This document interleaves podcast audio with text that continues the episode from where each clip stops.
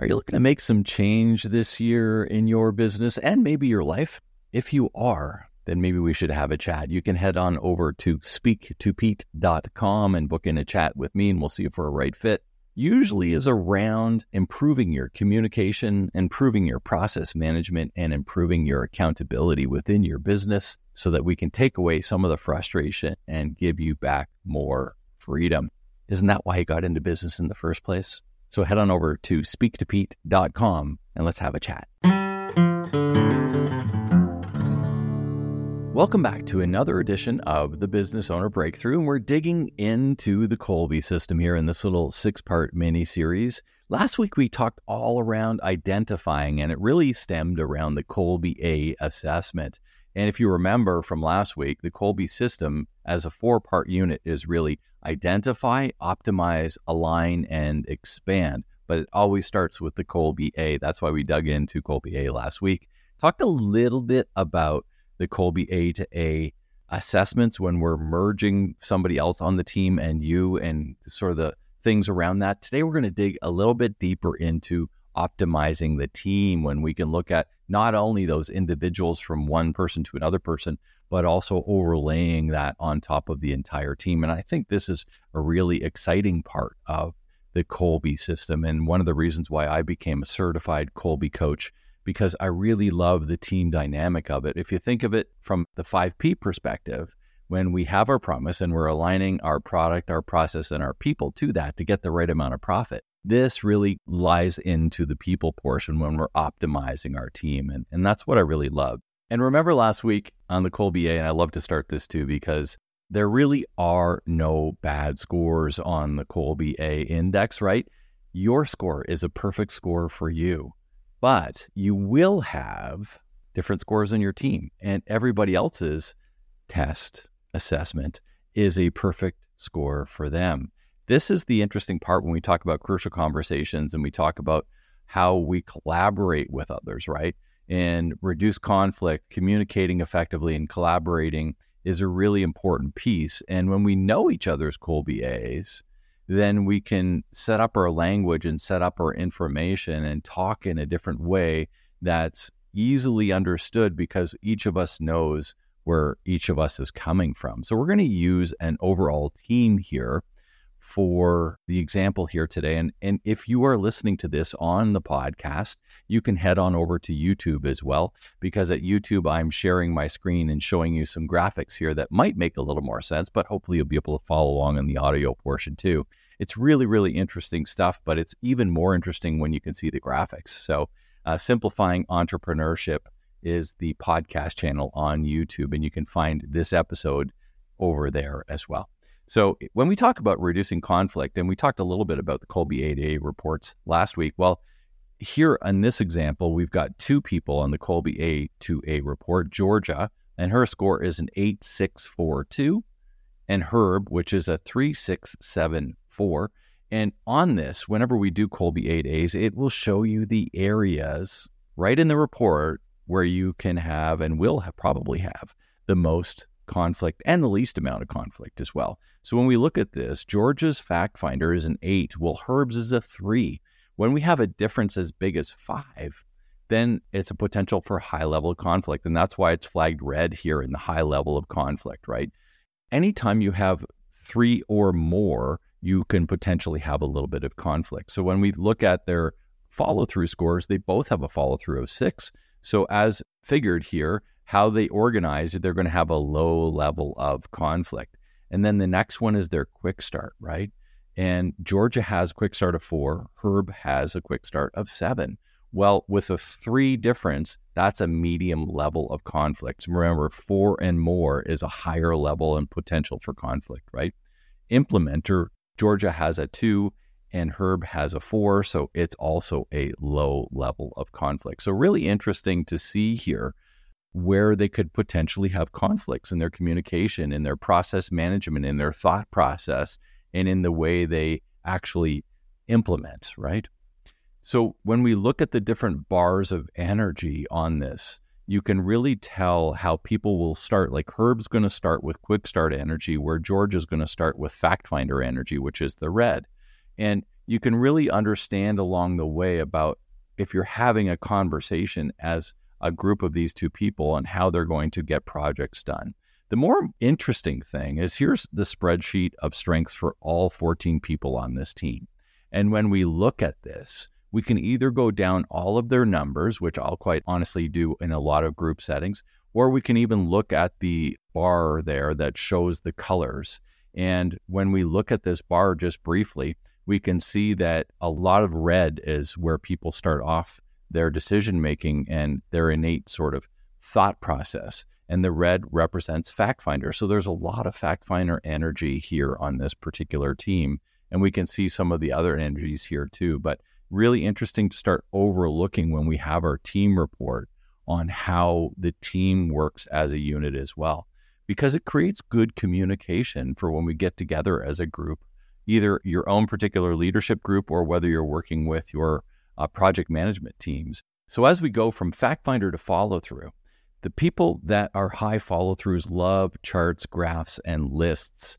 I'll use Michelle, who works with us, as an example. She's a high fact finder, and we use Trello as our project management tool. She has everything listed out, very detailed, very straightforward, and she really loves to use that system to let her know and to let everybody else know where everything is at. And it's just a wonderful way of moving through different things. And it works for her. It works for most of the other people too, but I'm a low follow through. So sometimes I have to be prompted to go and make sure that I've checked all my things off because I'm not naturally one of those people. So she'll prompt me knowing that I'm not naturally a high follow through. And this is where the things really start to happen and really start to work well on a quick start, I'm a very high quick start. I'm a nine on quick start. So in my case, I like spoken words. I like ad libs. I'll use language like new, unique, and challenge. I'm a change agent essentially, right? But if you were communicating with somebody who is a high quick start, you'd probably want to have a conversation with them in order so that they can absorb the information in the way that they need to in order to get what you're asking of them done. And then we get into implementer. And from an implementer standpoint, implementers love props and demonstration face to face. They want to see it, they want to feel it, they want to touch it. And if you're trying to speak the language of an implementer, you'd want to talk about quality, about concrete physical evidence, about all of these different things that really can you can touch and feel because that's the way implementers like to communicate.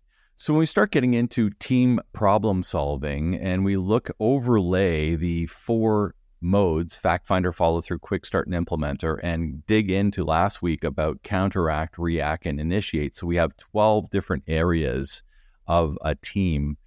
And here's our full team that we were looking at overlaid into the 12 different areas. And you can see right off the bat for those of you that are watching here on YouTube that fact finder in the simplify area, which is the area from one to three, they have nobody there. And they have nobody in the demonstrate area, which is the implementer side from seven to 10.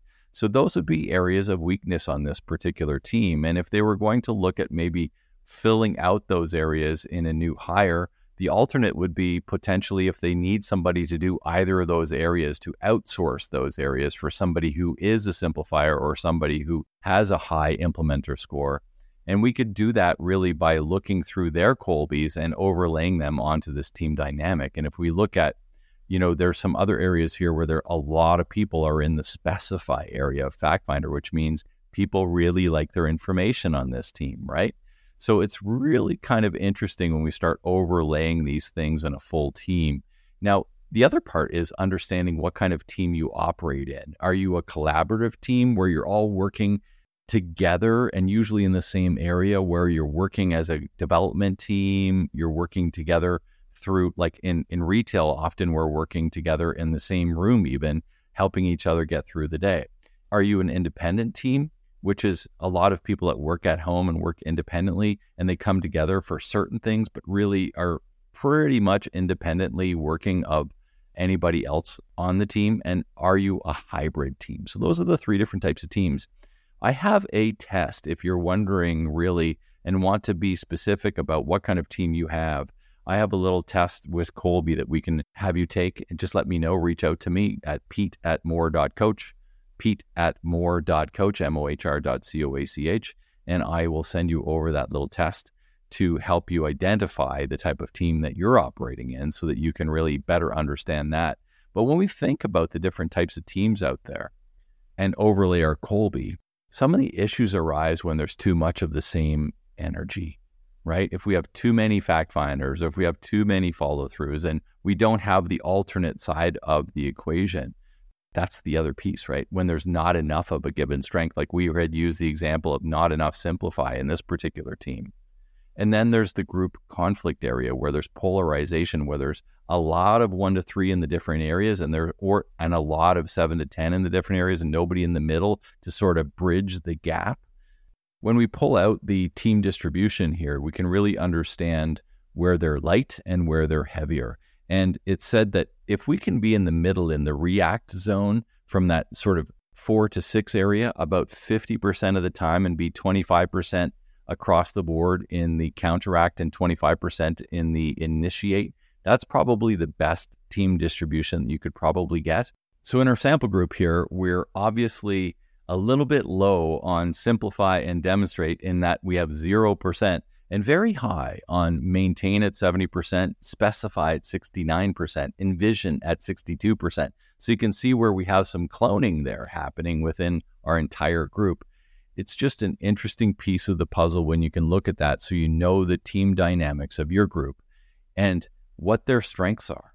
So we can pull the reports on these for you as you lay out all of these different things so that you as the leader of your organization will have a better understanding of your team and the beautiful thing is when you share these reports with your entire team so that everybody knows everybody else's strengths. Everybody knows where everybody else needs help we know how to communicate with each other better and we know how to get things done so that we can move through from promise through our products, through our process, through our people, and ultimately to obtain the right amount of profit. And remember, having the right team and spending the right amount of money and spend and enabling your team to do the best work that they can do and to live in their freedom zone, essentially, is going to create the best business for you. So, next week, we're going to dig into the align side. And next week, we're going to talk about two other Kolbe assessments called the Kolbe B and the Kolbe C when we start aligning our team onto our accountability chart. So, now we've talked a little bit about identifying Kolbe, We've talked about optimizing team. And the next piece is when we start talking about what does that person do on your team?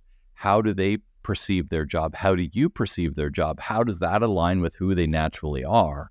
And how does it align with your accountability chart? So, if the whole Kolbe system sounds interesting to you, all you have to do is go to speaktopete.com. That's speaktopete.com and book an appointment with me. And I would love to talk a little bit about how we can inject Kolbe into your business, into your life as a leader, because it's really powerful stuff. So, it's time to turn the power of Kolbe on in your business. And until next week, Make it a great day.